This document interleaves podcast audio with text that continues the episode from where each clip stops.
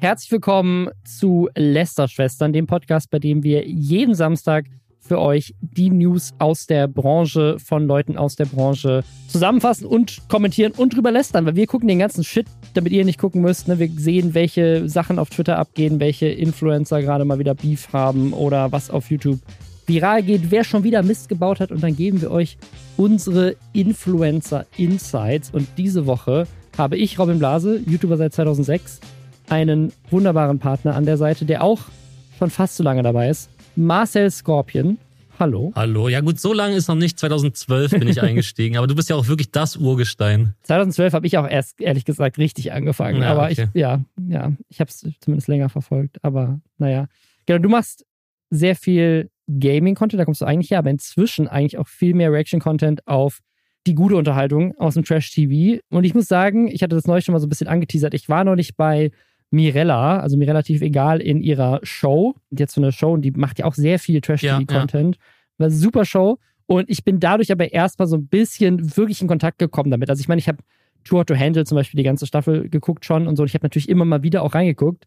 Aber in ihrer Show habe ich erstmal gemerkt, wie geil dann doch und wie unterhaltsam dann doch manche dieser Shows sind, an die ich mich nie rangetraut habe. Unter anderem ging es viel um den Bachelor. Mhm. Und ich fand das dann so faszinierend, dass es jetzt dieses Jahr irgendwie zwei Bachelors sind. Ja, genau. Und ich habe jede Folge bisher geguckt und heute kommt die nächste Folge auf RTL Plus und ich werde sie auch heute Abend direkt angucken. Ich bin voll drin. Ja, das ist bei mir auch ein schleichender Prozess gewesen. Also als gefährlich. Ich, ja, ja, absolut. Und dann irgendwann habe ich dann gemerkt, okay, krass, so es macht mir auch Spaß, das so ein bisschen auch so ja, für mich hin, vor mich hin zu kommentieren. Das hat schon mit Schwiegertochter gesucht, so 2011 oder so angefangen, kein Witz, so für mich selbst einfach. Und da dachte ich, okay, aus diesem traurigen für sich selbst kommentieren kann man ja was Schönes machen. Und seitdem mache ich das so ein bisschen auf, seit Anfang 2021 sozusagen dann auf YouTube. Und ja, macht mir echt Spaß. Und wer Bock hat, einfach mal Marcel eingeben auf YouTube, könnt ihr gerne mal vorbeischauen. Ich versuche das Ganze auch immer noch so ein bisschen geistreich aufzuwerten. Mal gelingt's mir, mal nicht so. Ich denke, dass dann, ich versuche so ein paar Fehlverhalten und so dann gerne auch mal einzuordnen, weil da ganz oft ja auch also es ist, es ist, wie du gesagt hast, es ist sehr unterhaltsam, aber es kann auch mal sehr schwierig sein. Und es ist dann immer so hin und her sozusagen, wo man sich da gerade bewegt, welches Format. Und genau. Aber schön, dass du jetzt auch dabei bist. Es ist quasi dieser Podcast. Also genau. Fehlverhalten aufzeigen, mal geistreich sein und mal nicht. Genau. Es ist, es, ist, es ist tatsächlich ähnlicher, als man denkt, ja. Ja, ja, ich bin, ich bin gespannt. Vielleicht, ich habe mir tatsächlich aber auch andere Dating-Formate angeguckt, so First Dates oder sowas, und da bin ich überhaupt nicht reingekommen. Also ich, es ist schon. Okay, bei First Dates hast du aber auch dieses Ding, dass halt die Folgen nicht, also dass du, dass jede Folge für sich steht. Da ist dieser Suchtfaktor nicht so wie bei, ja. keine Ahnung, Are You the One oder so. Aber ein First Date zum Beispiel finde ich immer ganz angenehm, weil da halt auch oft sehr, sehr giga-cringige Sachen passieren. Aber ansonsten auch nicht mein Favorit, ja ja, ich, ich hätte auch dieses, wie heißt dieses Format, wo Leute so rausbuzzern müssen? Das hätte ich mir auch angeguckt. Oh, nee, das finde ich, ja, das finde ich ganz furchtbar. Das ist auch, auch so ganz, ganz schlimm, so ja. semi-geskriptet irgendwie, finde ich ganz schlimm. Ja, ich weiß aber gerade auch nicht mehr, wie es heißt. Ich weiß nur, dass die dann immer, ja, dass dann 100 Leute irgendwie dastehen und dann immer ja, ich rausbuzzern. Glaub, take, take Me Out ja, heißt es. Genau, ja, Take Me Out, richtig. Ja, finde ich furchtbar. Ja, gut. Genug über Trash-TV, reden wir über trashige Influencer. Herzlich willkommen zum Podcast. Diese Woche geht es um einen neuen TikTok-Weltrekord, um Influencer, die sich in den Fußball einkaufen, um Anschuldigungen gegen Dagi B und mehr. Bevor wir reinstarten, hier aber nochmal kurz Werbung. Und zwar für Finanzguru. Ich liebe ja Zahlen und den Überblick und die Kontrolle zu haben über meine Finanzen. Und man kann das mühsam in Excel tracken, wie ich das lange Zeit gemacht habe. Oder man nutzt einfach Finanzguru. Einfach die Konten vermitteln, die man so hat. Also Girokonto, Kreditkarte, Depot oder sogar Kryptobörse, falls ihr da unterwegs seid. Und dann werden da Einnahmen und Ausgaben automatisch kategorisiert und übersichtlich aufbereitet, damit man einfach sofort einen besseren Überblick hat, wo das Geld herkommt, im Idealfall vom Arbeitgeber, aber vor allem, wo es hingeht und wo man vielleicht sparen kann, was für Verträge man so hat. Man kriegt intelligente Budgetvorschläge, man sieht, wie viel Geld man noch übrig hat bis zum nächsten Gehalt in Echtzeit berechnet und man kann auch überflüssige Verträge einfach per Fingertipp rechtssicher direkt über die App kündigen, wenn man das möchte. Mit Finanzguru Plus gibt es dann für 2,99 Euro pro Monat Zugang zu weiteren tiefgehenden Analysen eures Kaufverhaltens, detaillierte Budgetanalysen und personalisierte Finanztipps. Die App an sich ist aber dauerhaft kostenlos. So kriegt man einfach Kontrolle bis zum nächsten Gehaltseingang und kann im Idealfall dann auch die Entwicklung seines Vermögens easy tracken. Also ladet euch die App runter Verknüpft euer Konto und nutzt unter dem Reiter mehr als Neukunden oder Neukundinnen den Gutscheincode Schwestern, um Finanzguru plus drei Monate kostenlos zu testen. Den Link findet ihr natürlich auch in den Show Notes. Fangen wir aber erstmal an mit dem größten Thema der letzten Woche, wahrscheinlich, was so das Level an Scheißigkeit angeht. Und zwar gab es, und ich glaube, man muss leider sagen, mal wieder Grooming-Anschuldigungen gegen einen bekannten YouTuber. Grooming, ich habe es gerade auf Wikipedia nachgeguckt, das ist quasi das gezielte Anschreiben von Minderjährigen mit einer Missbrauchsabsicht. Ich bin mir jetzt nicht ganz so sicher, ob das in dem Kontext das richtige Wort ist, aber ja, die Story ist folgende. Chan von Apple War, dem wird das vorgeworfen. Falls ihr nicht wisst, was Apple War ist, hattest du mal, hattest du mal Kontakt mit, mit Apple War irgendwie? Die sind ja auch schon ultra lange dabei. Ich glaube gewesen. lustigerweise, dass Apple War tatsächlich wirklich einer der ganz wenigen Kanäle ist, wo ich nie in irgendeiner Form Berührungspunkte hatte. Auch wenn es ein ganz alter OG-Kanal ist, aber weder als Zuschauer noch dann später mal auf einem Event oder so getroffen, jemanden von denen. Also das ist wirklich voll an mir vorbeigegangen, hat mich damals auch nie so richtig unterhalten, aber ja, es ist wahrscheinlich, wenn ich mich jetzt als Generation 1.5 von YouTubern oder so bezeichnen würde, dann sind das auf jeden Fall die absoluten Generation 1er. Also ich glaube, das sind so die ersten, also ich glaube, ja, die damit Geld gemacht ehrlich haben. Ehrlich gesagt sogar Generation 0,5, ja, weil ich so. glaube, die sind noch auf My Video gestartet ja, okay, und dann 2006 auf YouTube umgezogen. Aber Apple War war auch besonders in dem Kontext, also sie gibt es schon jetzt seit fünf Jahren nicht mehr und eigentlich auch schon länger auch nicht mehr so richtig. Eine, ein Kanal, der wirklich extrem viele Mitglieder hatte. Also das ist sagen Pete's Meet mal 1000.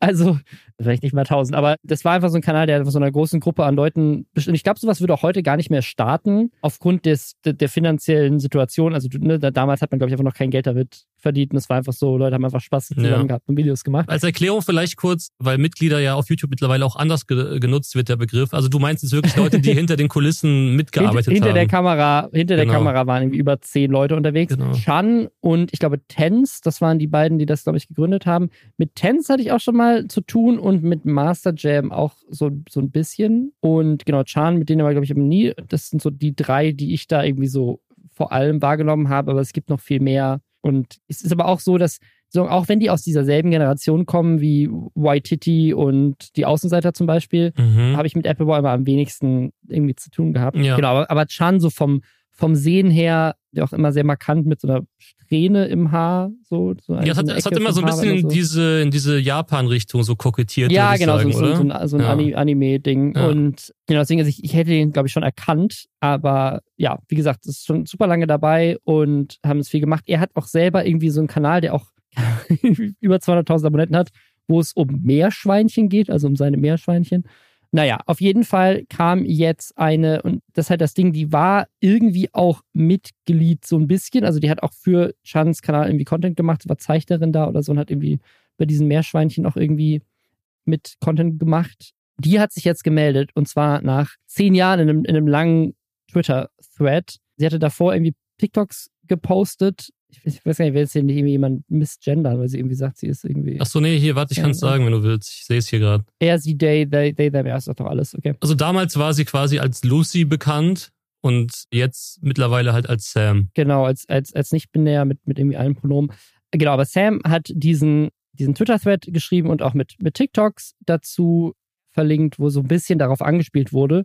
Aber jetzt ohne irgendwelche Namen zu nennen und Leute haben das aber wohl sehr, sehr, sehr schnell connected auch so ein bisschen mit der Konnotation von wegen so, das war damals schon weird und jetzt wissen wir sofort, was du meinst, mhm. weil wir dir damals gefolgt sind. Genau, aber jetzt äh, sagen, will ich aber den Thread hier vorlesen. Ja, Chan hat mich und genügend andere gegroomt. In meinem Fall haben wir uns damals, als ich noch Fan mit 15, er als mein damaliger Lieblings-YouTuber mit über 30 kennengelernt, uns sehr gut angefreundet und dann ging es auch sehr schnell in die sexuelle Richtung. Diese Freundschaft Plus ging dann die ganzen Jahre, all die Jahre, in denen wir Videos gemacht, Convention zu Convention gereist und sonstiges öffentlich gemacht haben, bis zu dem Zeitpunkt, als ich, ich glaube 2019 und Anfang 2020, dachte, ich wäre lesbisch. Dann ist das ganze Ding wohl geendet. Genau, jetzt hat sie das, hat auch erzählt dann von einer Psychiaterin, bei der sie dann war, um das irgendwie aufzuarbeiten. Das hat sie wohl ziemlich beschäftigt. Er hat sich dann irgendwann mal wieder gemeldet. Dann hat sie ihm irgendwie den, den Song 18 Plus von Scene Queens am Screenshot der Lyrics geschickt. Ich weiß nicht, worum es darin geht. Ich denke mal um ein ähnliches Thema. Und ihn blockiert. Und jetzt, nachdem diese TikToks online gingen, stand er wohl vor ihrer Haustür jetzt vor, vor ungefähr zwei Wochen. Und das ja, hat, hat Sam wohl dann auch retraumatisiert, war auch irgendwie keine so eine geile Aktion. Und er hat dann in einem Twitch-Stream gesagt, dass er sich jetzt irgendwie aus dem Internet zurückzieht. Es gab dann wohl auch noch vorher eine andere Person namens Avi Ellie. Der Twitter-Account ist allerdings protected. Den kann man nur sehen, wenn man ihr folgt. Deswegen, mhm. da gab es wohl aber auch andere Anschuldigungen. Es gab noch eine weitere Userin namens Kitty4820 die sich auch dazu geäußert hat, auch wenn ich längst nicht diese schrecklichen Erfahrungen machen musste wie hier Sam und Ellie und viele mehr, schreibt sie dazu, mhm. möchte ich auch einen Thread über das Thema Chan und Apple War verfassen. Wie viele startete meine Reise in YouTube Deutschland mit Apple War, Iblali, Gronk und Co. Als ich Apple War entdeckte, traf es genau meinen Humor, war damals 15, 16 Jahre alt, ein riesiger Fan. Kurze Zeit später meldete mich auf Twitter an und folgte natürlich vielen, darunter auch Chan. Er antwortete mir auf einen random Tweet, darauf folgten private DMs, wir tauschten Nummern aus und ab da hatte er mich am Haken. Idol-Fan, ihr wisst schon.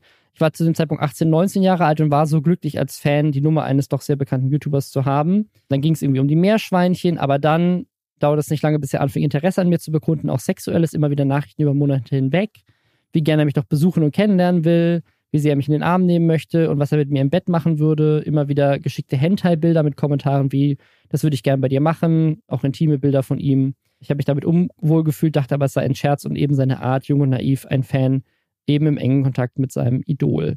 Also mehrere Vorwürfe von unterschiedlichen Leuten von Grooming, in, sozusagen in diesem Fall eben auch mehr als nur Grooming. Er hatte mit Sam wohl auch eine längere sexuelle Beziehung, während ja, Sam eben minderjährig war und er wäre sehr viel älter. Ja, er war auf jeden Fall älter, 18 Jahre älter sogar.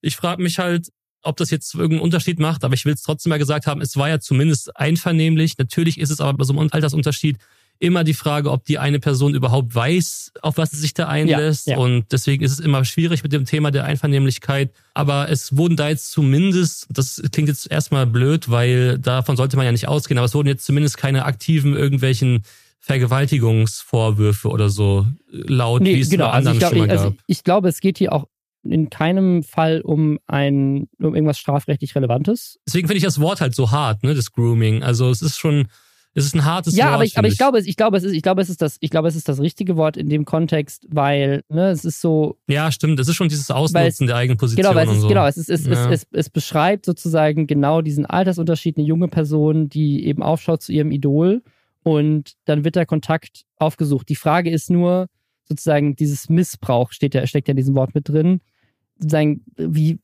ne, wie ist das rechtlich? Ja, ich ja. glaube, sozusagen rein aus meiner Perspektive heraus kann ich einfach sagen, ich finde das absolut falsch. Ja. Und auch verurteilungswürdig sozusagen, auch wenn es keine strafrechtliche Situation ist, weil sagen, sie war über 14, das war einvernehmlich. Er war jetzt nicht irgendwie Lehrer oder was weiß ich, ne? Also ich glaube, rein strafrechtlich ist da nichts. Aber das heißt trotzdem nicht, dass es okay ist und das heißt trotzdem auch nicht, dass es mit Sam oder auch diesen anderen Personen, die es hier geht, nicht auch irgendetwas richtig Schlimmes gemacht hat und es ihnen damit auch heute noch nicht gut geht, weil die Situation, das Machtgefälle, ihr Fandom ausgenutzt wurde und sozusagen, auch wenn das vielleicht rechtlich nicht so ist, finde ich, dass das Wort Missbrauch dann da aus ihrer Perspektive heraus wahrscheinlich schon auch das Richtige ist. Ja, das Wort Missbrauch ist, glaube ich, auch, weil wir das einfach so kennen, uns immer direkt auf das Sexuelle beziehen, sehr, sehr, ich sage jetzt mal, ja sehr, sehr geframed schon, weil vielleicht heißt Miss, also Missbrauch heißt in dem Fall vielleicht ja auch sowas wie seine eigene Position zu missbrauchen. Das ist ja auch, da kann man das Wort ja auch verwenden, ja. um dann diese sexuelle Situation eben, die dann quasi in dem Moment vielleicht ohne Missbrauch abläuft. Das klingt jetzt auch bescheuert wieder, aber ja, es ist natürlich, wie gesagt, trotzdem, ja. es ist einfach auch so ein, so ein Ding, was ich auch generell Influencern jetzt auch generell nicht empfehlen könnte, auch nicht, wenn die andere Person genauso alt ist oder so, weil ich glaube nicht, dass das eine schöne langfristige Geschichte dann wird. Und ich habe einen Clip auch gesehen von, von Apple War, wo die beiden gefragt wurden, also Jan und der, der andere Main, mhm. genau. Da wurden die halt gefragt, so, könnt ihr euch eine Beziehung mit einem Fan vorstellen? Da haben beide gesagt, nein. Und dann war die Frage, könnt ihr euch Sex mit einem Fan vorstellen? Und dann hat nur der, also hat Can nicht Nein gesagt. Ja, ich, ich glaube, es ist sogar so, dass Can derjenige war, der diese Frage Stimmt, stimmt, der hat sogar so die zweite Frage hat. Ja, ja. Genau, hat Die sogar. Frage war so, könnt ihr euch eine Beziehung mit einem Fan vorstellen? Und beide so Nein und Can dann so, aber Sex wiederum. Ja. Und dann sagt Tenzo, äh, nein. Und ja, genau, so, ja, genau. So genau ganz so weird mit dem Kontext jetzt. Aber ja, also wie gesagt, ne, es, ist, es geht hier nicht darum, dass ne, nach unserem Wissen und unserem äh, Rechtsverständnis hier irgendetwas Illegales passiert ist, aber es geht darum, dass das, was hier passiert ist, auf jeden Fall nicht okay ist und ne, im Falle von, von Sam, die das ja auch ganz klar in dem Twitter-Account auch dargelegt hat, eben auch Schaden hinterlassen hat und deswegen ist es einfach Ja. nicht okay und ich, ich finde es so schrecklich, dass das immer und immer wieder passiert. Ne? Also ich meine, von angefangen von, ich glaube, bei Lord Abaddon da gab es damals diese Vorwürfe. Das ist ja quasi auch noch aus dieser Zeit so ein bisschen. Ja. Aber ne, jetzt mit Kyla Scheiks zum Beispiel, die das ja auch neulich nochmal irgendwie in so einer Instagram-Story angedeutet hat, dass es halt da extrem viele Stories auch aus der Influencer-Szene gibt, die jetzt immer wieder an sie herangetreten werden,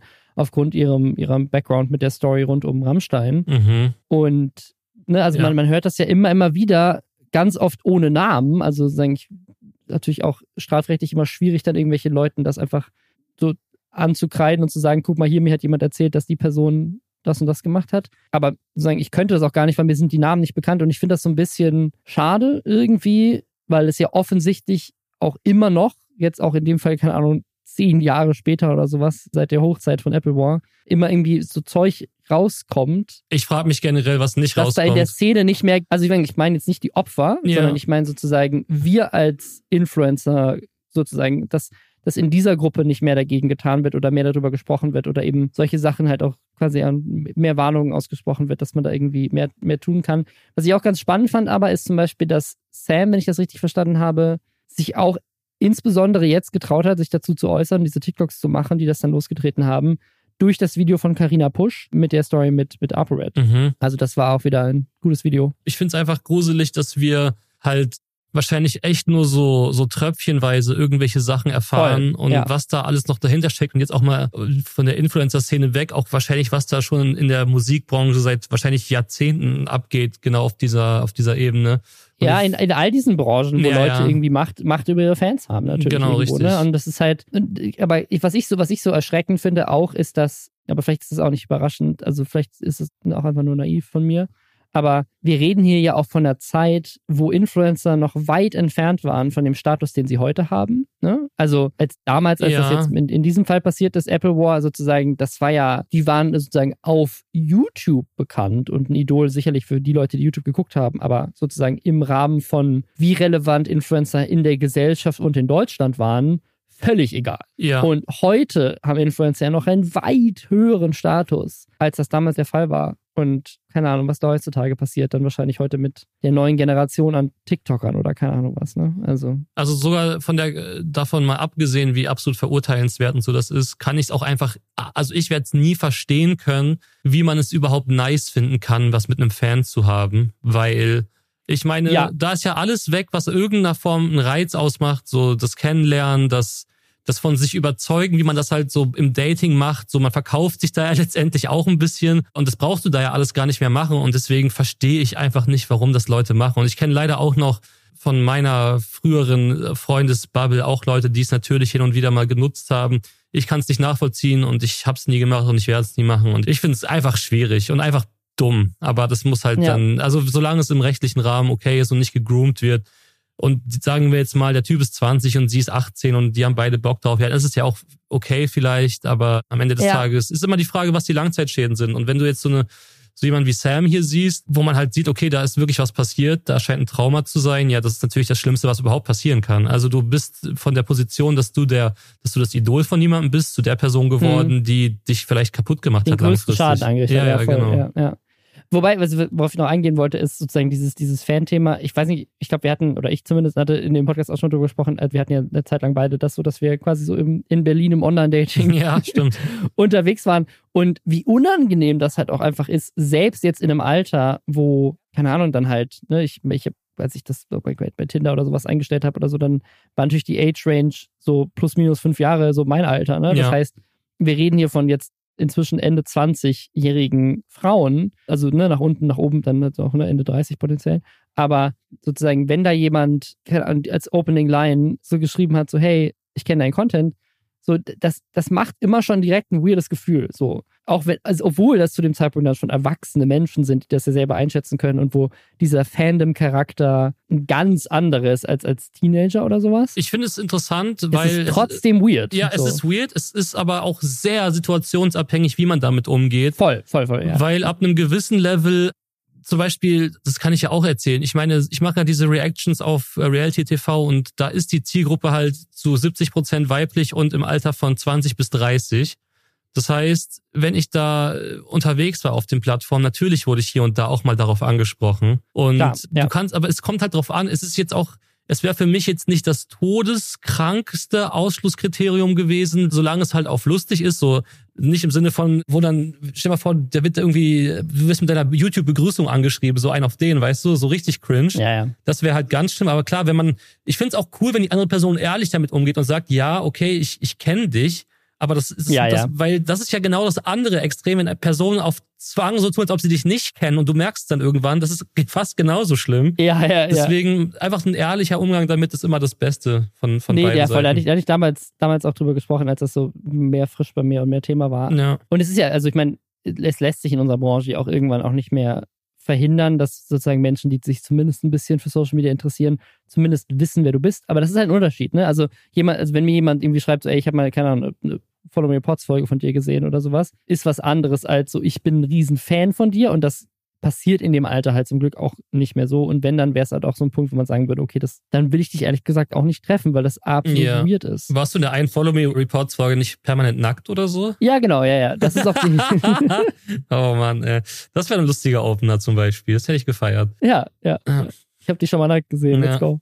Also, aber das, das, das zum Thema Apple War, wirklich, ja, also ne, gerade gerade wenn es hier um Leute geht, die irgendwie 15, 16, 17, 18 sind und so weiter und die Person, ich, das finde ich absurd, ne? Ich meine, also auch wenn das, ich meine, Chan war damals ja schon über 30, ne? Also ich, so alt bin ich jetzt, ne?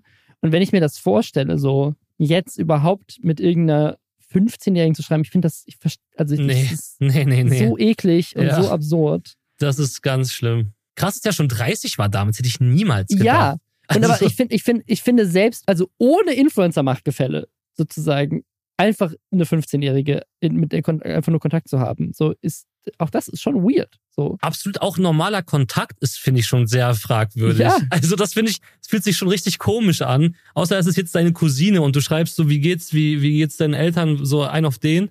Aber dieses, also einfach nur Kontakt, da, da will ich mich schon wirklich, also würde ich mich schon richtig schlecht fühlen, weil ich immer ja. denken würde, oh nein, nicht, dass ich jetzt ja, irgendwas allem, falsch mache oder was weiß ich. Vor allem wofür, ne? Also ich meine, wenn du jetzt äh, Lehrer bist oder irgendwie Jugendleiter ja, oder keine Ahnung was, ne? aber ich meine, ich meine sozusagen so, so DMs hin und her schreiben, so weil dieses, also ich hätte äh, von der, von der Lebensrealität und dem Interesse und den Themen, die mich interessieren und so weiter, zero Überschnitt. ja. mit einer 15-jährigen Person. Es ist, ja, es ist, keine Ahnung, man kann es man kann's in keinster Weise irgendwie. Ja, doch, du könntest über Simex bestimmt reden. Hättet ihr beide eine gewisse Expertise. aber sonst wüsste ich auch nicht. Ja. Ah. Nee, also einfach absolut, absolut eklig. Sehr mutig einfach von den Leuten, dass sie jetzt vorgekommen sind. Toll. Chan hat angekündigt, dass sie sich jetzt komplett aus dem Internet zurückzieht und auch in Therapie ist. Und wenn das stimmt, dann ist das ja zumindest gut. Wie gesagt, es geht hier nicht um irgendwelche, also soweit wir wissen, nicht um irgendwelche strafrechtlich relevanten Sachen. So das, das Beste, was er jetzt machen kann, ist sozusagen eben nicht vor der Haustür von irgendwelchen betroffenen äh, Leuten stehen, sondern sich einfach Ja, das wäre gut, wenn das jetzt nicht unbedingt nochmal vorkommt. Zurückziehen und einfach, ja, für die einfach auch aus dem Internet verschwinden. Ich habe keine gute Überleitung zum nächsten Thema. Ich, ähm, ich habe extra gewartet, ob aber, da was kommt jetzt. Aber wir, brauch, wir brauchen was Positives jetzt und deswegen reden wir jetzt über was Schönes und zwar die Stream Awards 2023 waren und das ist ein Event, was dieses Jahr, finde ich, nochmal krasser geworden ist. Das wird veranstaltet von Reefed und auch live auf ihrem Account gestreamt. Und das hat dieses Jahr Ausmaße erreicht. Da muss ich sagen, da bin ich schon ein bisschen baff. Das war eine richtige Gala. Das konnte mithalten mit, keine Ahnung, dem Video Days Award letztes Jahr. Mit den Hype Awards. Und die hatten, äh, die, hat, die hatten äh. sogar Sponsoren, unter anderem zum Beispiel Dune 2 oder so. Also richtig so krasse Sachen, die das einfach gesponsert haben, so als Event, was natürlich jetzt auch nicht absurd ist, wenn man drüber nachdenkt, dass das ja einfach große bekannte Streamer sind auf Twitch und so weiter und die würden die wahrscheinlich auch für normalen Content sponsoren. Aber es ist schon weird in dem Kontext, dass man weiß, dass Events wie der Webvideopreis zum Beispiel sich halt irgendwie nie finanziell tragen konnten, soweit ich weiß, ja. weil sie es halt nicht geschafft haben, das ranzuholen. Ich finde deswegen einfach das als Konzept so geil, wenn aus der Szene heraus Leute sagen, wir machen das jetzt und keine Ahnung, ich war gerade auf der Website von den Stream Awards, weil natürlich auch super schwierig ist. Es geht ja ganz oft um so einzelne Clips, die da ausgezeichnet werden, so einzelne Momente, so schlimmster Voice Crack, bester Cringe-Moment, bestes TikTok, bester Gaming-Moment, so. Also ganz viele so Ausschnitte. Und die sind dann auf dieser Website alle gesammelt. Du siehst, wer nominiert war. Die sind alle gut anklickbar und auch anguckbar. Und du siehst jetzt auch direkt sozusagen mit so einer goldenen Umrandung, wer gewonnen hat. Also, ich kann euch einfach empfehlen, geht mal auf diese Seite streamawards.de und es ist halt schon ein bisschen traurig, dass diese Seite halt einfach besser programmiert ist. Es gibt zum Beispiel so ein, so ein Outfit des Abends Kategorie, wo sie anscheinend auch live dann einfach jede Influencerin und jeden Influencer, der irgendwie auf diesem Event war, fotografiert haben vor dieser Fotowand mit den Sponsoren drauf und dann direkt auf dieser Website diese Bilder reingeladen haben, damit Leute abstimmen konnten. Also einfach technisch auch einfach weit über allem, was sozusagen irgendwelche krassen Produktionsfirmen bisher auf die Beine gestellt haben an Influencer Awards. Und da möchte ich einfach mal Props geben an, an Reefed und ihr Team, wie geil das einfach ist. Und ich finde es so toll. Und ich würde mir das halt jetzt auch einfach wünschen für YouTube und für TikTok und Instagram und so weiter. Also es ist halt schade dann wiederum, dass es halt nur für Streaming das bisher so aus der Szene gibt und nicht auf YouTube. Es gibt nur den Anti-Web-Videopreis, aber sozusagen die, die positive Variante davon würde ich mir, würde ich mir auch noch wünschen. Ja. Interessanterweise, wenn ich mir das so anschaue, auch die anderen Gewinner. Es ist ja so, dass Papa Platte in zehn Kategorien gewonnen hat und in den anderen ja. Kategorien haben dann auch ein paar gewonnen. Das sind, glaube ich, insgesamt vielleicht noch, wenn ich jetzt mal so überschlage, so nochmal 15, 16 oder so. Also das heißt, er hat mehr als die Hälfte oder nee, ein bisschen weniger als die Hälfte hat er gewonnen. Und ja. das finde ich interessant, weil ich auch objektiv, ich kenne ihn zwar auch als Person, aber ich kenne auch viele andere auf der Liste. Aber auch objektiv finde ich das schön, dass er da auf diese Art honoriert wird und auch diese Aufmerksamkeit dafür bekommt, weil er das auch wirklich meiner Meinung nach extremst gut macht. Ich meine, guck mal, das ist ein Typ, der hat jetzt mit solchen Skandalen, wie wir bis jetzt hier drin hatten, noch nie was zu tun gehabt. Da war vielleicht mal das höchste der Gefühl, dass er halt keinen Bock mehr hatte, dass seine Clips bei Hungriger Hugo verwendet werden. Ja. und das ist ja auch schon wirklich eigentlich eine Sache, die ist völlig irrelevant. Ist völlig egal. Und der macht einfach seit Jahren wirklich echt gutes Zeug. Das ist für mich, für mich ist ja der Peak-Unterhaltung-Streamer. Also ich finde, bei ihm kann man immer reinschauen und es ist immer gut. Also ich finde das, finde das schön, dass wir hier auch an der Stelle mal also, was Positives sagen können. Gerade im letzten Jahr, wo er mit XQC zusammen gestreamt hat bei, bei Reddit, hier dieses Art Ding, ja, genau, das war ja auch international ein krasses Ding. Ich meine, Papa Platte war letztes Jahr dieses Ding mit Joko und Klaas mit dieser Millionenjagd, dass ein Zuschauer von ihm das, das gewonnen hat. Und jetzt gerade aktuell zum Beispiel hat er mit Hand of Blood ein riesiges Crossover gehabt, was auch irgendwie hier mega gut auf Twitch angekommen ja. ist. Also, ich meine, das war jetzt schon wieder 2024, aber trotzdem, ich würde schon behaupten, dass sozusagen von so Aktionen und Content und so weiter er auf jeden Fall eines der krassesten Jahre hat. Wobei man auch sagen muss, es gab auch ein bisschen Kritik daran, dass er so viel abgeräumt hat, weil wohl mit einer der Personen, die quasi so, ich glaube, diese Vorauswahl, weil ich glaube, die Abstimmung, wer dann gewinnt, das ging dann tatsächlich über Twitch. Also das haben dann, hat dann die Community gemacht aber in der Vorauswahl sozusagen war wohl jemand dabei, der irgendwie Mod auf seinem Twitch-Account ist und das, da gab es dann Kritik, dass er da irgendwie ausgewählt wurde, wobei man auch sagen muss, das gab es schon immer, also bei jedem Award, bei jedem einzelnen Award, den es gibt in der Szene, gibt es, und das sind auch oft dieselben Leute, die halt oft nicht nominiert sind, mhm. die sich darüber aufregen, wie die Jury sich zusammensetzt. Ich, meine, ich habe mich auch in der Vergangenheit schon aufgeregt über der Videopreis und keine Ahnung was, wenn irgendwie Entscheidungen getroffen wurden, die ich nicht so cool fand. Deswegen kann ich das irgendwo auch nachvollziehen. Du hast einen gewonnen, oder? Ich habe nur mit Loot für die Welt zusammen. Ah, okay. Also ich habe nie einen eigenen gewonnen. Ja, schlechtestes Image wurde leider nie ausgezeichnet, sonst hätte ich 2017 wahrscheinlich eingeholt, aber ansonsten äh, war die Chance auch nicht so gut.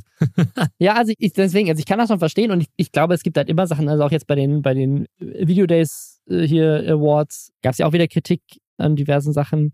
Beim Anti-Web-Videopreis gab es noch nie Kritik. Der ist unfehlbar. Der ist unfehlbar und perfekt. Beim Web-Videopreis gab es Kritik immer über die Jahre und keine Ahnung, ne, es gibt da diverse Preise. Wenn da Influencer gewinnen, dann gibt es immer jemanden, der sagt, die Person hat es aber nicht verdient. Ja, ich weiß noch, 2014, das war auch das erste Mal, dass ich auf irgendeinem YouTube-Event war.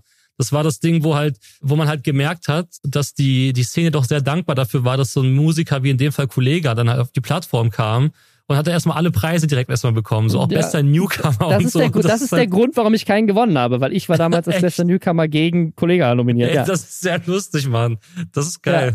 Ja, ja okay, gut. War das die Kategorie, genau. wo dann der Penis ausgepackt wurde auf der Bühne oder war das später? Nee, das, das, war, das war dann in der anderen. Ah, aber okay. es, trotzdem Maximum Disrespect damals. Das war wirklich furchtbar. Ganz furchtbar. Ja, aber wie gesagt, also Reef hat sich dazu auch schon geäußert, dass sie das nächstes Jahr ein bisschen an, anders machen werden, dass vielleicht nicht Papa Platte jede Kategorie gewinnt, weil das natürlich dann auch ein bisschen awkward, wenn man, wenn man alles gewinnt. Aber wie gesagt, so ein paar Sachen wie bestes Crossover mit XQC oder sowas, da kannst du natürlich auch nicht wirklich viel dran kritisieren. Das war tatsächlich, das hat er zu Recht gewonnen.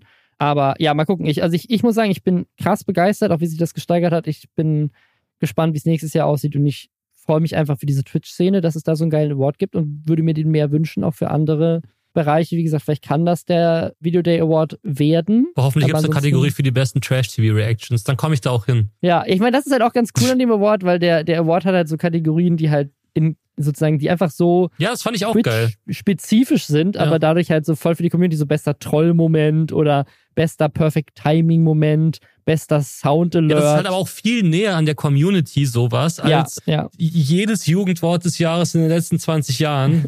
Was halt, also weißt du, was ich meine? Das ist halt ein ganz, ja. das ist halt richtig cool, weil du auch endlich mal nicht diese altbackenen Sachen hast. Ganz oft hast du ja bei diesen Awards dann richtig merkst du den Versuch, da große Awards zu kopieren, ne, an Kategorien dann. Und da hast du einfach mal was voll eigenes. Finde ich cool. Bevor es mit dem Thema weitergeht, machen wir aber jetzt nochmal kurz einmal Hashtag Werbung. Wusstet ihr, dass Edeka für Einkaufsgenossenschaft der Kolonialwarenhändler steht? Ich wusste das nicht, aber Plot Twist, das ist keine Werbung für Edeka. Es gibt nämlich noch eine andere Abkürzung, die ähnlich unhandlich ist und vermutlich auch ja leider ähnlich unbekannt. BU steht für Berufsunfähigkeitsversicherung und eine Sache, die ich auch nicht wusste, ähnlich wie für was Edeka eigentlich steht, ist, dass jeder Vierte mindestens einmal im Leben berufsunfähig wird. Und dafür gibt es dann kaum gesetzliche Hilfe in so einem Fall. Und was auch super ist, wenn man sowas jung abschließt, dann ist sowas auch super günstig, so eine BU. Falls ihr noch gerne habt. Und wie gesagt, das ist so eine Versicherung. Wenn man sich die jung holt, ist sie günstig. Und wenn man sie mal braucht, ist man sehr froh darüber. Hoffentlich braucht man sie nie, aber man weiß es halt nicht. Tja, dann probiert doch mal Clark. Da kann man seine Versicherungen digital managen und mit einem praktischen Tarifvergleich auch super schnell sehen, was vielleicht die passende Berufsunfähigkeitsversicherung für einen und für den individuellen Lifestyle ist. Wenn man Fragen dazu hat, dann kann man natürlich auch mit Experten und Expertinnen von Clark sprechen. Per Telefon, per Videocall, per Chat oder per Mail, je nachdem, ob man Millennial oder Gen Z ist und Angst hat zu telefonieren oder und Clark und alle Services sind kostenlos. Alles, was ihr machen müsst, ist euch die App runterladen und wenn man möchte, muss man nicht, kann man zwei bestehende Versicherungen dann hinzufügen und sich auch noch einen 30 Euro Shopping-Gutschein für Stores wie Amazon, Apple, Zalando und viele mehr mit dem Code Schwestern54, also Schwestern54 kann man sich das sichern. Wichtig, noch ein Hinweis, Clark ist ein Versicherungsmakler und deswegen überträgt man, wenn man da Versicherungen hochlädt, ein sogenanntes Maklermandat. Damit hat Clark die gleichen Rechten und Pflichten wie jeder andere Versicherungsmakler auch. Aber so ein Maklermandat, das hat man halt nur einmal. Man kann es jederzeit kündigen. Aber falls ihr schon einen Versicherungsmakler oder eine Versicherungsmaklerin habt, mit der ihr zufrieden seid, dann am besten vorher mal mit denen sprechen. Für alle anderen holt euch die 30 Euro und ja, ansonsten, wie gesagt, auch wenn ihr keine bestehende Versicherung habt, könnt ihr Clark auch einfach so nutzen, um mal zu checken, was da so die Angebote, insbesondere für Berufsunfähigkeitsversicherungen, sind. Denn das kann auf jeden Fall nicht schaden. Und jetzt zurück zum Lästern. Weißt du, wer jetzt auch was Eigenes hat? Oh Gott, ja, das ist eine gute Überleitung. Visca Barca, Trimax und Unsympathisch TV haben, haben sich, also ich meine, im Fall von Trimax unsympathisch TV haben die nicht zusammen auch die Hyped-App gemacht, aber sie haben sich auf jeden Fall jetzt zusammengetan, um mal wieder Geld zu investieren in irgendwas. Und wer weiß, bisher haben viele dieser Influencer-Investitionen sich, glaube ich, jetzt noch nicht so ausgezahlt. Ich weiß nicht, wie läuft es mit Happy Slice, diese Pizzafirma? Läuft die gut? Ich glaube tatsächlich, dass die ganz gut läuft, ja. Ich glaube, die gibt's noch. Also ich weiß. Ja, ja, ich habe auch ja. äh, Insta, so eine, so eine, so eine Insta-Werbung gezeigt, dass bekommen, dass sie gerade nach, ich weiß nicht, ob das Franchise-Partner waren oder Jobs, die sie irgendwie ausgeschrieben haben oder so, aber ich habe zumindest von Happy Slice eine Werbung auf Instagram angezeigt bekommen. Ja, also ich denke dass, mal, dass ich mich da bewerben kann. Speziell Trimax ist, glaube ich, schon sehr, sehr gut auf diesem Gebiet sowas. Klar, sowas wie die Hype-App kann dann auch mal, kann auch mal dann scheitern, aber davon mal abgesehen ist der, glaube ich, sehr, sehr gut in sowas. Und ich möchte natürlich auch jetzt schon mal sagen, dass da Visca Barca sowas wie mein kleiner Bruder ist und ich mit ihm zusammen gewohnt habe, wird hier von mir keine objektive Berichterstattung folgen. Aber du kannst ja mal erzählen, was los ist. Also, die, die haben zu dritt jetzt investiert in einen Fußballverein und jetzt denkt ihr, ja, hey, das gibt's doch schon, gibt doch hier irgendwie YouTuber Fußballvereine, gibt doch diese Ballers League jetzt und keine Ahnung was und hat Trimax nicht eh schon einen eigenen Fußballverein, sowohl in der Ballers League als auch irgendwie in so einer Regionalliga? Ja, das war was anderes. Sie haben investiert in einen dänischen Fußballverein, der tatsächlich auch in der zweiten dänischen Liga spielt. Also ne, das Äquivalent wahrscheinlich nicht ganz so groß, weil Dänemark ein bisschen kleiner ist, der zweiten Bundesliga. Also schon noch ein ich schätze mal, re relevanteren Verein, obwohl ich mich weder mit Fußball noch mit Fußball in Dänemark äh, war früher auf jeden Fall ein ziemlich großes Ding. Jetzt halt aktuell Zweitligist, aber war früher auch mal, soweit ich das weiß, eine Champions League-Mannschaft. Ach krass, ja, okay. Also Aalborg BK heißen die, ist ein dänischer Verein und das haben die irgendwie gemacht. Sie haben jetzt nicht aber selber sozusagen gesagt, hey, komm, wir legen mal unser Geld zusammen und kaufen einen Fußballverein. Die haben quasi gemeinsam mit einer Firma, das lief wohl über so einen ehemaligen Nationalspieler, Thomas Hitzelsberger, den ich auch nicht kenne, aber der hat irgendwie eine so eine Firma, die heißt Sport Strategy Excellence und die haben 20 Prozent an diesem dänischen Fußballverein und da haben sie jetzt irgendwie mit rein investiert über diese Firma. Das heißt, wenn es hochkommt, halten sie auch 20 Prozent. Ich schätze mal aber, dass sie von diesen 20 Prozent auch wiederum nur Anteile halten. Das heißt, ja, ja, klar. Also wir das, reden von, das ist ja eine Firma von dem Thomas Hitzelsberger. Genau. Also ich glaube, dass es auch ehrlich gesagt zu teuer wäre sonst. Also ich glaube, so ein ganzer Fußballverein absolut, ist. Absolut. Die halten niemand. Also die, also ich, ich weiß, was Anton bezahlt hat. Das sage ich jetzt natürlich nicht. Aber die halten auf jeden Fall keine 20 Prozent an dem Fußballverein. Also ja. die Firma hält 20 Prozent und ich denke mal, die haben sich dann in der Firma einfach kleine Anteile. Also dann von den 20 Prozent vielleicht nochmal fünf. Keine Ahnung. Das ist jetzt ein Beispiel. Ne? Das kann ich ja, jetzt wirklich nicht sagen. Nicht. Das weiß ich auch nicht. Ich weiß nur die absoluten Zahlen, ich weiß aber nicht, wie das sich relativ dann auflöst am Ende, aber ja. grundsätzlich äh, habe ich einfach nochmal nachgeschaut, eben ja, die haben schon mehrfach Champions League auch gespielt. Ich denke mal, dass deswegen auch so die Perspektive da ist, in so einen Verein zu investieren, mhm. weil ist wahrscheinlich jetzt gerade als Zweitligist besser einzusteigen, wenn die halt mal besser dastanden, aber ist natürlich immer die Perspektive, dann wieder nach oben zu kommen. Und Deswegen haben die das wahrscheinlich ja. gemacht. Das Ding ist nur, das hat so ein bisschen Kritik auch geerntet, auch innerhalb ihrer Communities, gerade der fußballbegeisterten Community in Deutschland, weil, äh, also auch als jemand, der gar keine Ahnung von Fußball hat, weiß ich, dass zum Beispiel Vereine wie Red Bull nicht so geil ankommen wegen dem Geld, was da reinfließt. Und dass jetzt zuletzt ist ja irgendwie das ein Gespräch war, dass in die Deutsche Fußball League irgendwelche Investoren einsteigen sollen und dass das jetzt gerade irgendwie wieder gecancelt wurde weil es so viel Protest aus der Fangemeinde gab, dass halt einfach sehr viel Geld da irgendwie reingepumpt werden soll und Leute irgendwie keinen Bock haben. So, und dieses, diese Vereinskultur in Deutschland ja eigentlich doch eher immer so ein sozusagen vom, vom Volk, von den Fans ausgetragenes Ding ist und weniger ein von, so wie in Amerika mit der NFL, so wir haben hier einen Milliardär und dem gehört der Verein und dann haben wir noch einen Milliardär, dem gehört der andere Verein. Das ist eigentlich nur ein ein Hobby von Milliardären, wer mhm. sich die besseren Spieler einkaufen kann. So. Ja, die, die Fußball-Community gerade in Deutschland ist halt sehr, sehr traditionsgebunden. Und man muss natürlich auch dazu sagen, dass wir jetzt gerade auch in letzter Zeit halt die Situation hatten, dass das Investoren im Fußballthema ja, wie du schon erwähnt ja. hast, ein Riesenthema war. Und deswegen ist es halt gerade, glaube ich, der Zeitpunkt, in dem das jetzt von den drei Jungs mhm. veröffentlicht wurde, ja. ist, glaube ich, das größte Problem. Ich glaube tatsächlich, dass die Fans sich, und das klingt jetzt vielleicht für die Traditionalisten sehr hart, man wird sich dran gewöhnen müssen. So funktioniert die Welt, so wird auch der Fußball funktionieren. Ob es dann am Ende des Tages schlecht ist, das sieht man dann ja. Grundsätzlich, da wo das Geld ist, da wird halt sich auch in Branchen hinbewegt und das wird auch beim Fußball so sein, gerade bei Vereinen, die jetzt vielleicht durch ihre durch, durch, ja, sowas wie Aalborg halt. Ich meine, die waren halt mal ganz oben, sind jetzt nicht mehr ganz oben. Da wird auch wahrscheinlich jetzt das Portemonnaie ein bisschen, ein bisschen gelitten haben in den letzten Jahren.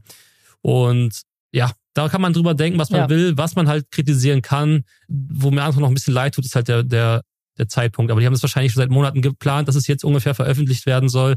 Und das ist das natürlich genau in diese DFL Tennisballgeschichte. Ich weiß nicht, ob du das mitbekommen hast. Da wurde ja in Stadien wurden immer Tennisbälle auf, aufs Feld geworfen, damit die Spiele unterbrochen werden mussten. Manchmal sogar um 15 bis 20 Minuten. Das war quasi die Protestaktion der Fans. Und ah ja.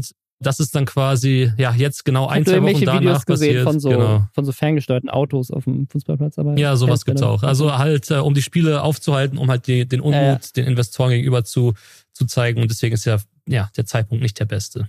Deswegen ist es ja auch abgesagt worden. Woran mich das so ein bisschen erinnert und da deswegen, also das als Nicht-Fußballfan kann ich das deswegen nicht so ganz nachvollziehen. Also, obwohl ich das so, ich verstehe natürlich das, das Argument, dass man irgendwie nicht will, dass es irgendwie nur Kannst du mir abseits geht. erklären, dann Spaß. Nee, das kann ich, also kann, kann ich vielleicht auch, aber weißt du, was es ist, aber ich könnte es auch nicht erklären. Aber mich erinnert das an Ryan Reynolds und Rob McElhenney, die beiden, ich glaube, also Ryan Reynolds Hollywood-Star, Rob eher so Fernsehstar von It's Always Sunny in Philadelphia und so.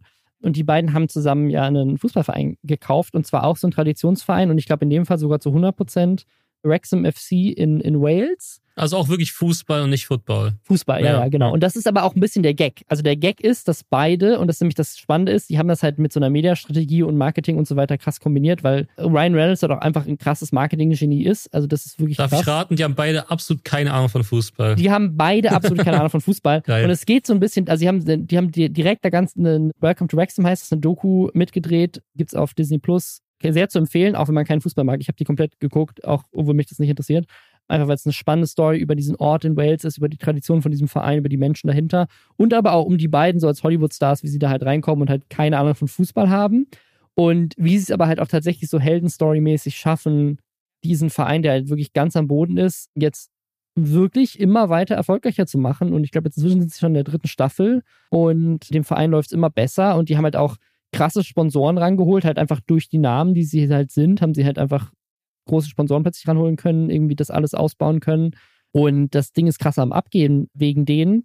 Aber halt auch durch diese Content-Strategie so ein bisschen, weil sie halt weltweit plötzlich Leute zu Fans gemacht haben von dem Verein, den vorher wahrscheinlich niemand kannte. Und das ist halt auch einfach smart. Und in dem Fall, da, da gibt es viel Skepsis in dem Ort. Und das ist auch Teil von dieser Doku, dass halt am Anfang es viel auch Angst gibt über diese Investoren, die da jetzt reinkommen. Aber die Art und Weise, wie sie damit umgehen, wie sie auch die Tradition und Wales und so weiter auch ehren durch ihre Art und, und ne, das Marketing, was sie drumherum machen und, und so ist halt einfach geil und Ich glaube eh nicht, dass finde es ich ein positives Beispiel. Also finde ich Ja, gut. ja, ich glaube eh nicht, dass es irgendwo so eng gesehen wird wie in Deutschland, ganz ehrlich. Weil in England ist es auch schon, schon deutlich länger so mit Investoren und so. Aber gut. Ja, also, ne, also ich meine, wenn sie jetzt sagen, okay, wir haben hier Influencer und die machen jetzt Content drumherum, machen irgendwie Stadion-Vlogs, sozusagen sehen das so als, sagen in Anführungszeichen, ihr Verein, auch wenn das schon kritisiert wurde, weil sie ja nur ein paar Prozentpunkte daran halten, aber ich persönlich sehe das, also zumindest jetzt für diesen dänischen Verein, als ein Win-Win. Ne? Die werden vielleicht in Deutschland dadurch bekannter, haben irgendwie mehr Fans, wenn sie diese Story von diesem Verein, wenn er es vielleicht sogar dann wirklich nochmal in die Champions League schafft oder in die, in die erste Liga aufzusteigen und sie begleiten das. Also wie gesagt, ne, Welcome to Wrexham ist für mich dann ein sehr positives Beispiel, was ich jetzt zumindest, nicht, ich meine, wenn es da jetzt super kritische Sch- Stimmen gab, werden sie die vielleicht auch nicht in die Doku reingeschnitten haben, weiß ich auch nicht. Also vielleicht gab es da auch viel Kritik. Aber ich, ich persönlich habe diese Doku verfolgt, finde sie sehr geil und, und liebe dieses Ding, was sie da gemacht haben bei, bei Welcome to Wrexham. Deswegen habe ich da irgendwie sehr viel Sympathie für diese Idee und finde es auch ehrlich gesagt, muss ich auch nochmal sagen, krass auch da wieder, was in der Influencer-Szene passiert Ja. und was für Möglichkeiten es da inzwischen gibt. Finde ich auch. Und gerade bei Anton zum Beispiel, da passt es halt auch absolut perfekt. Ich meine, der Mann beschäftigt sich ja aktuell nur mit Fußball, auch er hat contentmäßig. Barca im Namen. Also Ja, ja, um, das ist, das, das, das ist schon so. ja. Und ja, grundsätzlich finde ich, die Leute, die sich darüber beschweren dürften, wären dann für mich die Offiziellen und Fans vom, vom Verein selbst. Und wenn die das nicht gemacht haben, dann müssen da jetzt keine deutschen Tastatur-Rambos versuchen, diesen Verein da irgendwie in, zu retten vor etwas vielleicht, vor dem sie gar nicht gerettet werden wollen. Man kann natürlich sagen, klar, Anton hat das Video halt genannt, Stadion-Vlog von unserem eigenen Verein. Gut, aber ich meine, es ist halt ein YouTube-Titel und es wurde halt kritisiert, dass es so ein bisschen größenwahnsinnig ist, ja, aber grundsätzlich ist es halt ein YouTube-Titel und es war jetzt nicht, ich habe einen Fußballverein gekauft, sondern es ist halt letztendlich ja irgendwo ein bisschen wahr, dass es, dass man halt Teil an diesem Verein jetzt hält. Und das geht für mich auch noch fit so. Also finde ich jetzt nicht so schlimm. Ja, also ich meine, als, als jemand, der kein Fan ist, ich, ich kann verstehen, wenn man irgendwie so Veränderungen und auch gerade so dieses Kapitalistische in, in einem Sport nicht so geil findet, aber gleichzeitig als jemand, der kein Fan ist, kann ich es auch irgendwo nicht verstehen, weil wann war das nicht kapitalistisch? Dieses, also diese große Sportding, so es geht ja immer um irgendwelche Multimillionäre, die gegenseitig irgendwie sich, also egal in welchem Sport. Aber egal. Ich bin gespannt, was daraus wird. Ich wünsche denen viel Erfolg und wer weiß, vielleicht, wenn ich dem Verein jetzt irgendwo begegnet, irgendeiner News, wo irgendwie steht, Aalborg ist der Champions League oder sowas, dann finde ich das vielleicht genauso cool wie bisher mit Wrexham, wo ich immer, wenn ich das sehe, denke so, ach krass, cool, wie es mit dem Verein weitergeht. Ja. Wo es auch immer weitergeht, okay, das ist eine schlechte Überleitung, Oh Gott. ist bei TikTok. Und zwar eine, äh, einfach eine sehr dynamische Plattform, wo neue Trends, neue, neue Arten der, der Content-Kreation, die ändern sich jede Woche quasi, kommt immer was Neues. Und jetzt ist aber was passiert, was ich halt wirklich nicht erklären kann. Also ich beschäftige mich sehr mit TikTok, sowohl privat als auch beruflich, verbringe viel Zeit da und habe immer das Gefühl, ich habe so ein, so ein, Verständnis für meine Bubble, aber dann rede ich wieder mit Leuten, die so komplett andere Trends sehen. Ich liebe das, wenn ich so mit Leuten rede und sage so, ey, dieses Ding, was die ganze Zeit auf TikTok viral geht, sehe ich jeden zweiten Tag sehe ich da irgendwie ein Video zu und die so, hä? Mhm, das kenne ich, ich noch sehr nie gut. gesehen. Ja. Geil, so, ne? Aber jetzt ist es halt so ein Trend. Ich habe das überhaupt nicht mitbekommen, aber der, es wurde ein neuer Weltrekord aufgestellt. Und zwar bisher gab es dieses M to the B, da haben wir damals auch drüber gesprochen, als es quasi viral gegangen ist, von Bella Porch. Das war bisher das meistgelikte TikTok in der Geschichte. Mhm. Das hat irgendwie 64 Millionen Likes, 2 Millionen Kommentare, 3 Millionen Saves, 42 Millionen Shares. Einfach, einfach, es war einfach ein krasses TikTok. Ich meine, Bella Porch hat, ich glaube auch, unter unter anderem dank diesem Video inzwischen 93 Millionen Follower. Und jetzt kommt aber halt so aus dem Nichts ein TikTok und bricht diesen Rekord. Und zwar so aus dem Stand mit nichts. Und zwar von, von einem Account, der Stand jetzt 600.000 Follower hat. Aber ich bin mir auch nicht sicher, ob der so groß schon war, weil auf dem Account sind wirklich nur so eine Handvoll TikToks, die jetzt auch alle Millionen von Views haben. Aber ich weiß auch nicht, ob das vorher schon der Fall war. Wahrscheinlich nicht. Der Account heißt Pray for Gaps und das ist offensichtlich, glaube ich, so eine, ich würde sagen, junge Frau. Schwer einschätzen, wie alt sie ist, aber ich würde sagen, so unter 25, vielleicht sogar auch unter 20. Und die hat einfach ein TikTok hochgeladen und das hat jetzt 38,6 Millionen Likes und eine Ja. Viertelmilliarde Views. Ja. Stand jetzt, ist jetzt seit zwei, drei Wochen online. Und jetzt fragt ihr euch bestimmt, okay, Bella Porch, das war irgendwie eine hübsche Frau, die lustig mit ihrem Gesicht zu einem bekannten Song tanzt, der gerade viral geht. Was wird wohl dieses TikTok sein? Was passiert in diesem TikTok? Ist es ein Tanz? Was ist es? Ne?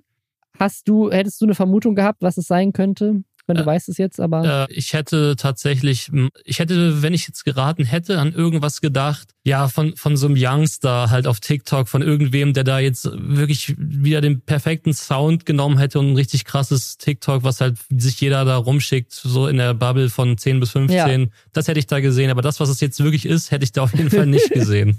Ich hätte auch gedacht, irgendein lustiges Meme oder sowas, Ja. irgendeinen, geilen Gag, so den jemand macht, so, so, ein, so ein Wein quasi, ne? So irgendein so ein kurzes Video, was irgendwie lustig ist, was Leute auf der ganzen Welt sagen können, ey geil, I feel, I feel this. So, das ist, das, ne? Ja. Aber nee, nee, ist es nicht. Sag's uns, dieses- was ist es? Also den Rekord, den dieses Video jetzt gebrochen hat, ist das schnellste Trending-Videos mit, mit den meisten Likes. Es ist noch, es hat noch nicht mehr Likes als das Bella Porch-Video. Genau, es fehlt noch. Es fehlen ja nur noch 30 Millionen Likes, das ist ja nichts. Das ist ja morgen erledigt. aber es ist, es ist auf dem Weg dahin. Also dieses Video hat jetzt 38 Millionen Likes, noch nicht so viele wie, wie Bella Porch, aber es ist halt auf dem Weg dahin und vor allem in der schnellsten Zeit bisher. Das Video sind 15 Sekunden von jemandem, der auf einer hässlichen Bettwäsche eine Schüssel gefilmt hat. In dieser Schüssel sind Erdbeeren und auf den Erdbeeren ist Schokosoße und das ist das Video. Also Man muss aber nochmal erklären, weil ich- hätte, hätte ich das jetzt im Podcast gehört, wenn du das so erklärst, hätte ich mir das so vorgestellt, dass es wie so Foodporn-mäßig richtig krass dargestellt ist. Aber ist es halt nicht. Es ist, als ob ich eine Schale Müsli im Bett filmen würde. Ja, es ist wirklich so, als hätte jemand mit so einem Nokia 6410 Ja, genau. irgendwie, keine Ahnung, so, so, eine, so eine Schüssel Erdbeeren auf einer hässlichen Bettwäsche in seinem Zimmer un, unausgeleuchtet abgefilmt. Aber halt zu dem Rhythmus von dem Song. Wow. Also der Song ist What You Won't Do for Love von Bobby Caldwell und zu, zu dem so das ist so so du du du du du du du, du ne so von mhm. wegen ich mhm. freue mich so auf diese Erdbeeren oder sowas denke ich mal ist so die Message und dazu wird das Handy halt so im Rhythmus von links nach rechts von oben nach unten bewegt so ein bisschen auf dem Beat von dem Song und das ist es das ist das Video und das hat jetzt auch einen neuen Trend los. Es sieht halt nicht mal geil aus, weil es auch so nah dran gezoomt ist. Es sieht einfach komisch aus. Also es Es muss irgendwie weird. nicht sein. Und die Kommentare sind einfach nur, warum hat das 24 Millionen Likes, 20 Millionen Likes, why? Team, ich war hier, bevor es mehr Likes hatte als Bella Porch. Bruder, 11,7 Millionen Likes, for real? Ich hab's bei 100k gesehen, Totenkopf-Emoji. 19 Millionen Likes, aber was? Also die, die, die Top-Kommentare sind alle nur Kommentare, die sich darüber aufregen, dass es so viele Likes hat. Aber die Zahl an Likes steigt halt mit jedem Kommentar. Ja, ich ist meine, einfach absurd. ich weiß nicht, wann ihr hier das Skript gemacht habt, aber seitdem sind ja schon wieder drei Millionen Likes mehr allein schon. Ja, ja. Und das sind ja, halt Likes. Also die Aufrufe müssen so absolut krank explodieren. Also Wahnsinn. Also mal gucken, ob es Bella Porch überholt.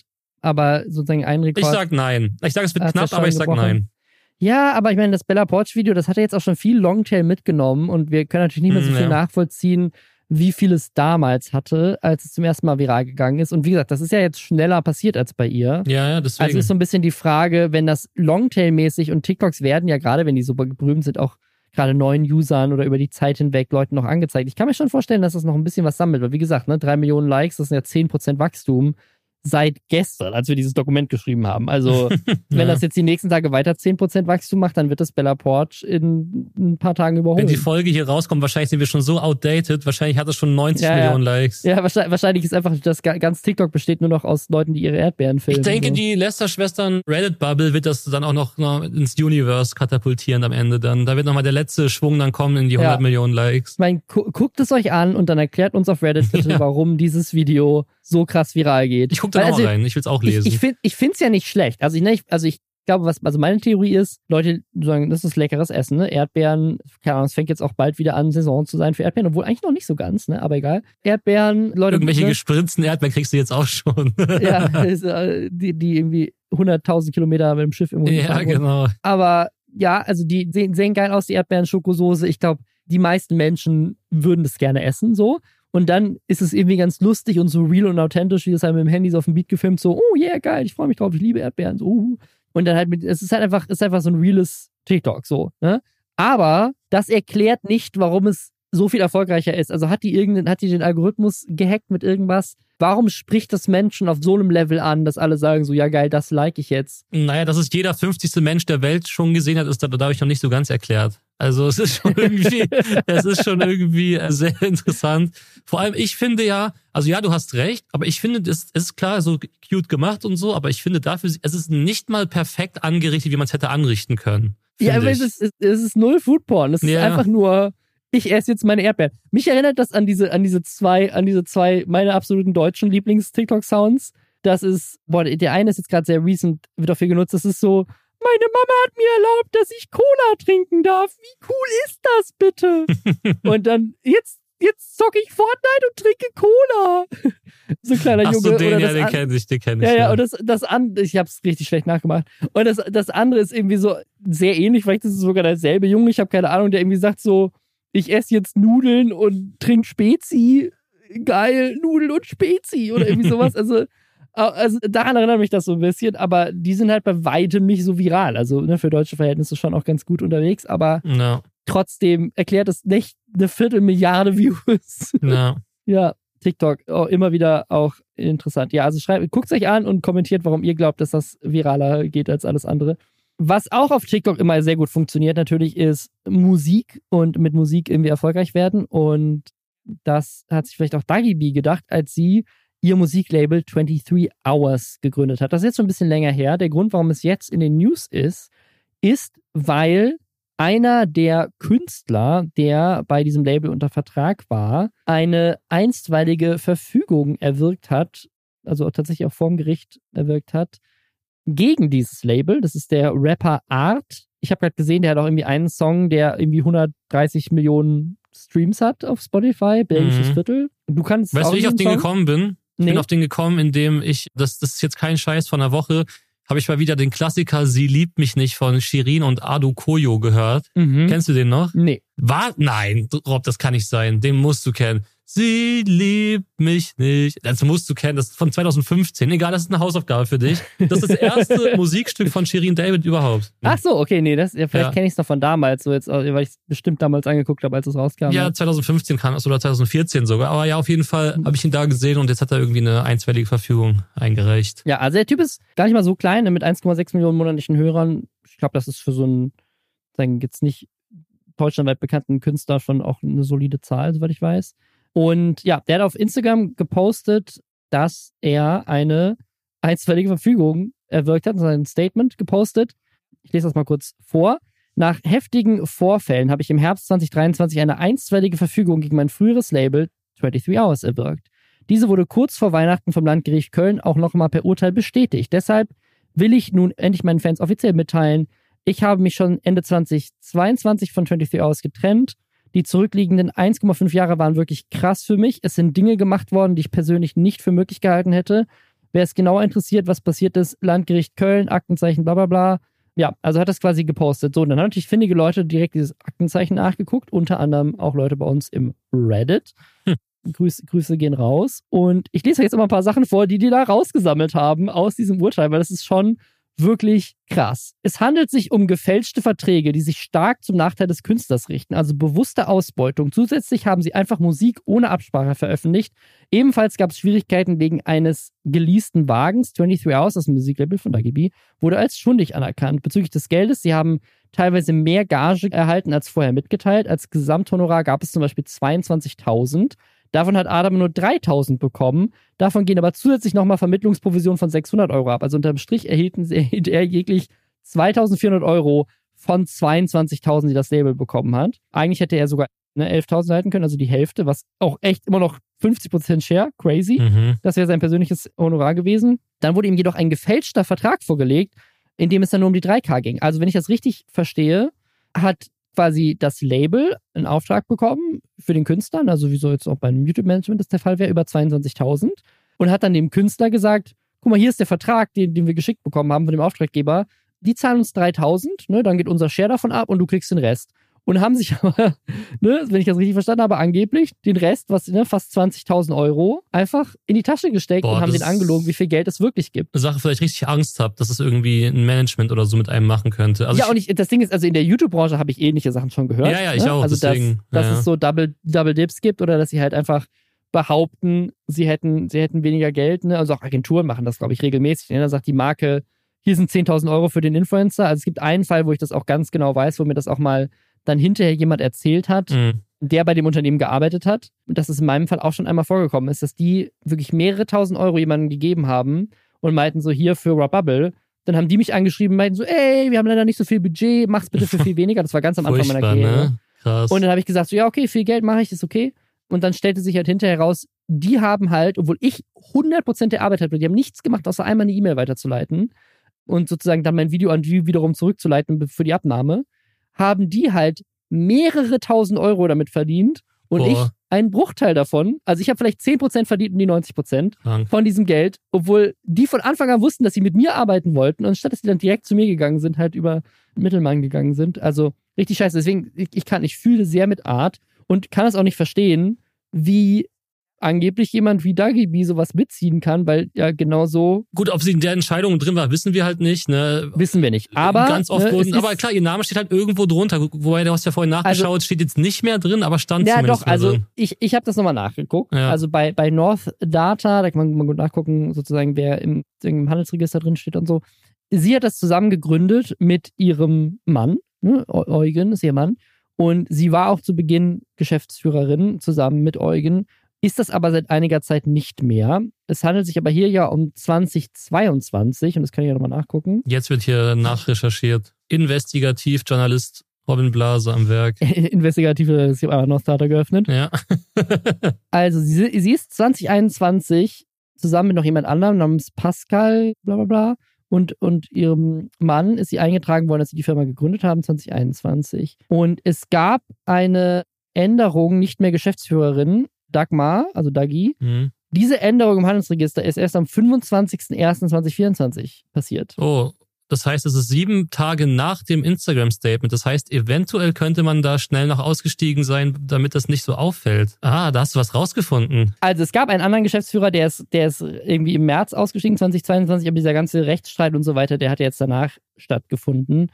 Also ich muss ehrlich sagen, als jemand, der auch ein Geschäftsführer eines Unternehmens ist, ich persönlich finde das ein bisschen weird. Also, weil sie waren wirklich so, Dagibi und ihr Mann waren beide Geschäftsführer bis jetzt anscheinend, wenn das stimmt, im Handelsregister bis Januar 2024 und ihr Mann ist es auch immer noch. Und solche Anschuldigungen, die dann auch von dem Gericht ja wohl auch jetzt ne, bestätigt wurden, die haben Recht bekommen, wurden, wurden als schuldig anerkannt. Wie gesagt, das hat jemand im Reddit geschrieben, weiß auch nicht, ob die Person jetzt Anwalt ist oder nicht.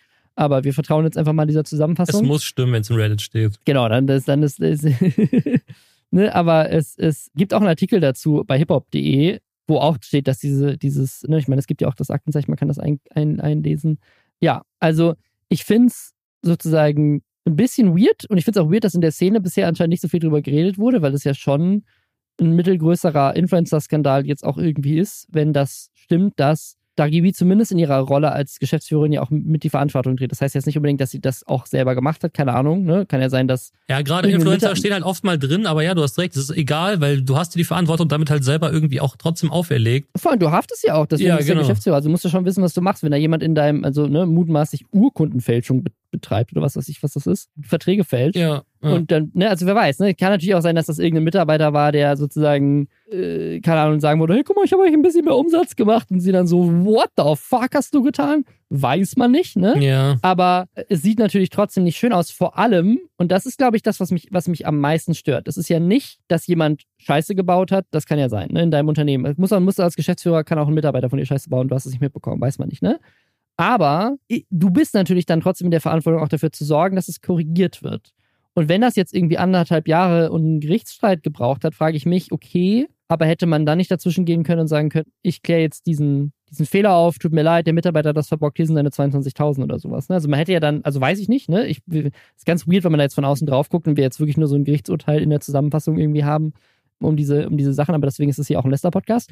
Aber sozusagen, wenn in meiner, in meiner Vorstellung, ja, wenn jemand Scheiße baut in meinem Unternehmen, ich das dann merke, dadurch, dass halt der Künstler dann uns verklagt oder sowas, ne, würde ich natürlich dann sofort, wenn es, wenn es wirklich nicht in meinem Interesse war und das mich ja jetzt auch gerade krass in meinem Ansehen verletzt, würde ich doch alles daran tun, dafür zu sorgen, dass das gerade gerückt wird und es eben nicht auf mich und mein Label und meinen Namen zurückfällt, einfach nur weil eine Person Scheiße gebaut hat. Und das wirkt deswegen, einfach deswegen für mich schon mehr so, Was ich gesehen habe, ist, ja. hätten sie was damit so sozusagen zumindest in der Verantwortung zu tun, dass sie halt es eben nicht geschafft haben, das Problem zu lösen. Also ich kann dir sagen, ich habe gesehen, dass Dagi auch vor kurzem angefangen hat. Ich weiß nicht, ob das, es war, glaube ich, schon bevor dieses Posting war, dass sie gepostet, also bevor das von diesem Art kam, diese Anschuldigung, hat sie auf jeden Fall gepostet. Sie, sie fühlt sich gerade so, so down wie noch nie in ihrem Leben. Sie zieht sich erstmal zurück und das merkt man auch an ihrem Content jetzt gerade, dass sie so ein bisschen in so einer Reflexionsphase ist. Ich will jetzt nicht sagen, dass damit was zu tun hat. Ich weiß es wirklich nicht. Sehe ich jetzt einfach rein aus der Zuschauerperspektive. Aber das ist halt relativ zeitgleich hat das Ja. halt angefangen. Und man muss auch Ja, ich sagen, meine, die- für, für einen Musiker, ganz kurz noch, ist es immer generell sehr schwierig, weil da hatte ich auch schon mal mit, ich weiß nicht, kennst du Moritz Gard noch von früher? Ja, ja, ja. Mit dem habe ich mal gequatscht. Zum Beispiel, der konnte zwei Jahre keine Musik releasen, weil er so einen Stress mit seinem damaligen Label hatte. Und Ja. du darfst dann halt aber nicht unter einem anderen releasen. Dann bist du richtig am Arsch als Musiker. Ja, ich meine, man kennt das ja von, von Taylor Swift mit ihren Taylor's Version und keine Ahnung was. Also, diese Branche ist einfach ein bisschen weird. Und ich meine, was natürlich auch sein kann, ne, also wir schmeißen der Dagi B jetzt einfach so mit rein, ne, aber was ich halt auch schon miterlebt habe, jetzt nicht in der Influencer-Branche, aber im Privaten, dass Leute, die halt gemeinsam ein Unternehmen haben, als Paar, ne, natürlich auch oft dann ihrem Partner vertrauen, Sachen richtig zu machen. Und wenn dann eine Person halt irgendwie Scheiße baut und du redest da jetzt nicht jeden Tag drüber, Ja. dann sozusagen, keine Ahnung, da- dann, dann da zahlen, zählen halt so zwei Sachen mit rein. Aber auf der einen Seite hast du so eine, so eine romantische Beziehung und auf der anderen Seite hast du halt eine Business-Partnerschaft. Und wer weiß, ne, vielleicht, war es auch nicht sie, sondern ihr Mann. und sozusagen, sie kann sich da jetzt aber gleichzeitig auch nicht reinwaschen, außer halt als, als Geschäftsführerin als zurückzutreten, weil sie kann ja gleichzeitig nicht ihren Mann jetzt unter den Bus werfen, weil es halt ihr Mann ist. Weißt du, was ich meine?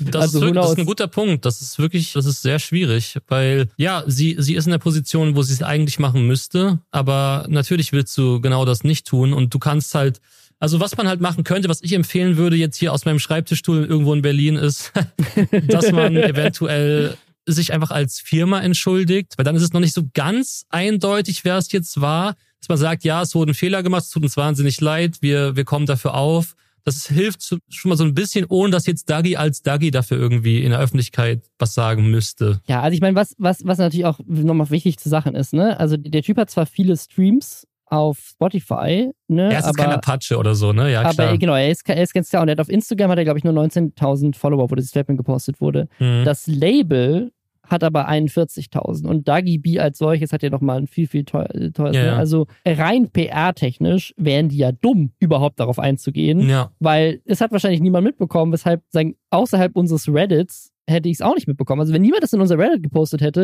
wäre es auch komplett an mir vorbeigegangen. Es gibt einen Artikel auf hiphop.de und Das Glück ist das Reddit das Reddit ist allwissend. Ja. Aber sozusagen sonst habe ich echt wenig dazu gefunden und wenig dazu gesehen. Und keine Ahnung, also ne, es gibt, gibt jetzt ein paar Leute, die halt irgendwie das, das irgendwie auf dem Schirm haben, sicherlich in der, in der Szene oder keine Ahnung was, aber so richtig viel Content dazu gibt es bisher nicht. Und deswegen gibt es auch keinen Grund dazu, irgendwas zu sagen, ne? Also. Keine Ahnung. Ich, letztendlich wissen wir es nicht genau.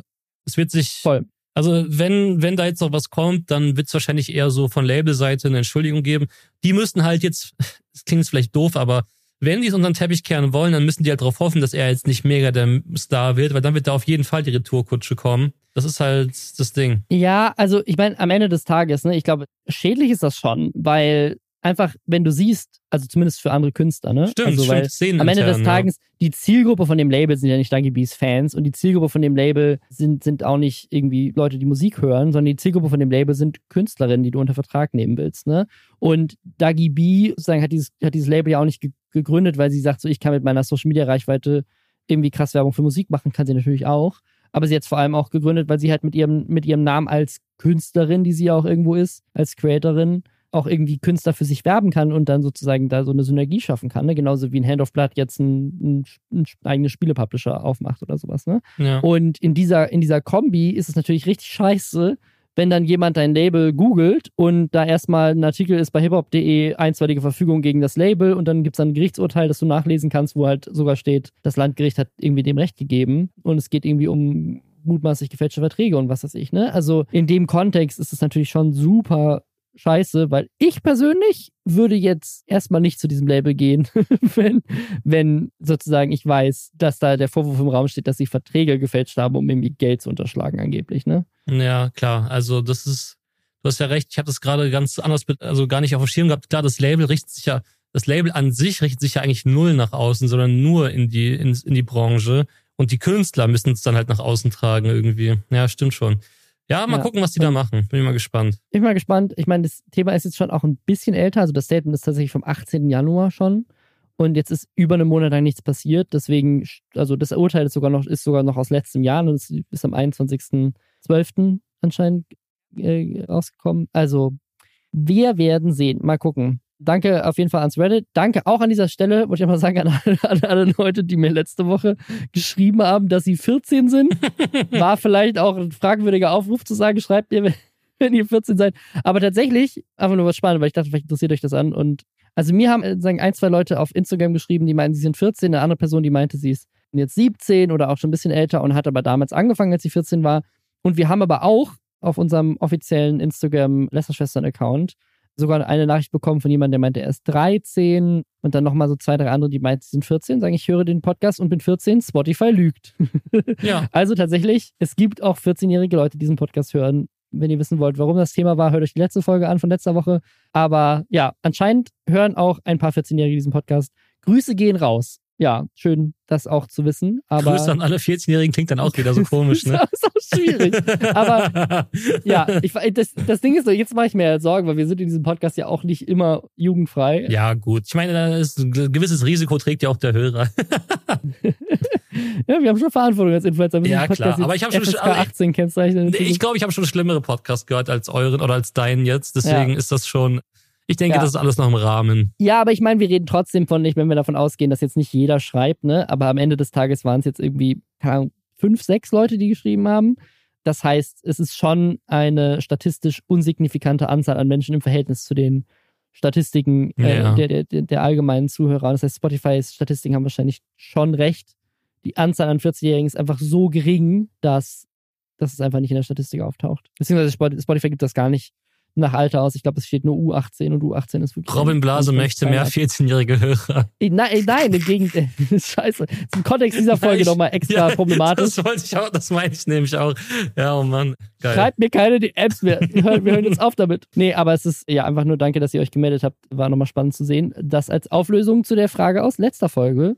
Und wir freuen uns auf euer Feedback zum TikTok-Weltrekord und was ihr dazu sagt. Danke, dass ihr mit dabei wart. Wenn euch der Podcast gefallen hat, dann gebt uns ein Like oder eine Bewertung oder was auch immer man auf der Podcast-Plattform eurer Wahl so machen kann. Wir freuen uns sehr. Und guckt mal bei Marcel vorbei Dankeschön. auf seinem Kanal. Der heißt einfach Marcel. Das ist super easy. Checkt ja, ihn mal kann aus. man sich merken. kann man sich merken. Und ja, danke, dass du wieder mit dabei warst. Ja, hat wieder Bock gemacht. Auch wieder eine ziemlich lange Folge geworden. Aber war wieder mal nice. Also, Ja, Bin immer gerne wieder dabei. gerne. Das freut mich. Und wir hören uns nächsten Samstag wieder. die 5000 Bis Euro. PayPal zu mir für die Folge dann gleich, ja, oder? ja, ja, kriegst du, kriegst du, kriegst du gleich. Kriegst Okay, du Gott sei Dank. Denk dran, Freunde und Familie. Ich will keine Gebühren zahlen, ne? Ey, äh, das, das, Finanzamt hört diesen Podcast auch übrigens. Nicht nur, nicht nur 14-Jährige, ja. auch das Finanzamt. Das ist gefährlich. Wie hoch ist die Schnittmenge von 14-Jährigen, die beim Finanzamt arbeiten, die den Podcast hören? okay, schreibt mir eine DM, wenn ihr beim Finanzamt arbeitet. Und das lösen wir dann nächste Woche auf, wie viele das sind. Ja. Bis dahin. Ciao. Ciao, ciao.